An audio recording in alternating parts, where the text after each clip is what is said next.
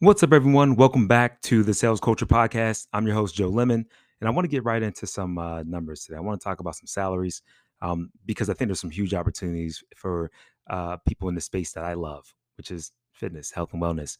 And so people that sell gym memberships, like, you know, personal trainers that, you know, are selling personal training packages, not the people that are actually doing it, but just the salespeople on the front lines. The average, or I don't want to do the average. Let me do the top earners, right? The top earners nationwide is anywhere between 60 to 75,000. Of course, some people do more. A lot of people do a lot less. With that being said, I'm talking about the, you know, top 10%, let's call it, of the sales gym membership people, folks out there, or the personal training package, people that sell those packages to all the members in the clubs.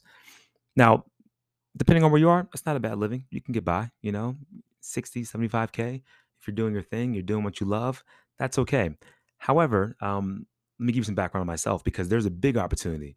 I'm currently in medical device sales. I was in the gyms for many, many years. And let's just talk about the average people and when it comes to medical equipment sales reps, right? So I want to talk about too much about the pharma. So I'm not talking about big pharma sales reps, but just medical as far as capital equipment or surgical equipment. The average, not the top, the average earners are, they make 167 nationwide. Now this is based off a blog post or some research from my guy, David Bagger's company, where he's a recruiter for people in the healthcare space. So 167 is the average. Top earners can easily get into that 200 to 245, right? If you're talking about top 10% of capital equipment salespeople or surgical sales folks, right? Now, the reason why I bring this up is that I think there's a massive opportunity for people that have an interest like myself, who started off in gyms like I did many years. I had my own, I started off selling gym memberships, then started my own personal training company and sold for other trainers, did that for many years, did solid, but it was a lot of work.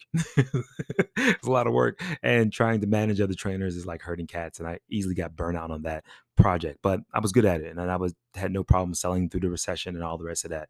It was just a lot of work. With that being said, now I'm doing medical device sales. Been doing it for almost 7 years. Very similar activities, right? The interest is there because you're still staying up to date on the latest research. You're learning about the body, and most importantly, you're helping the healthcare providers help their patients get the best outcomes for themselves. And the part that I'm in is the more of this non-invasive, non-surgical move. So it feels very close to that wellness side. And you know, if you're interested, if you're currently working in the gym and you're looking to break into medical device sales, it's easy way that you can double your income after you kind of get some experience under your belt. It's not a zero to hero thing. I don't want to give you that lie, but it's something that you can definitely grow into, and it's difficult to break in.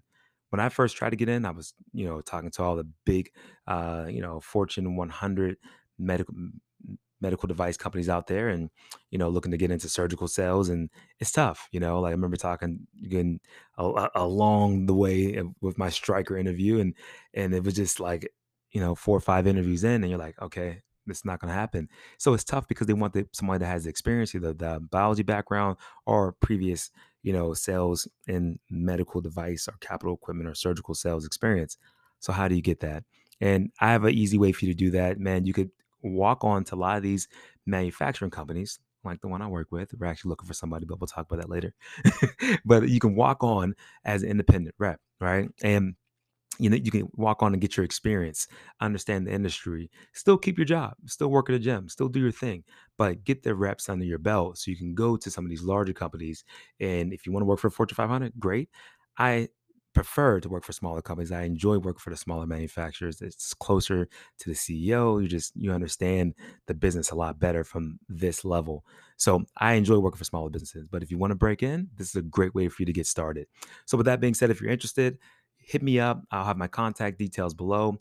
You can reach me at joe@joealexlemon.work. You can hit me up there, or info@salesculture.work.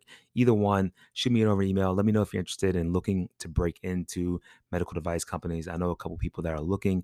Myself, I'm looking for somebody on the West Coast, especially out of LA or the Bay Area. It'll be phenomenal.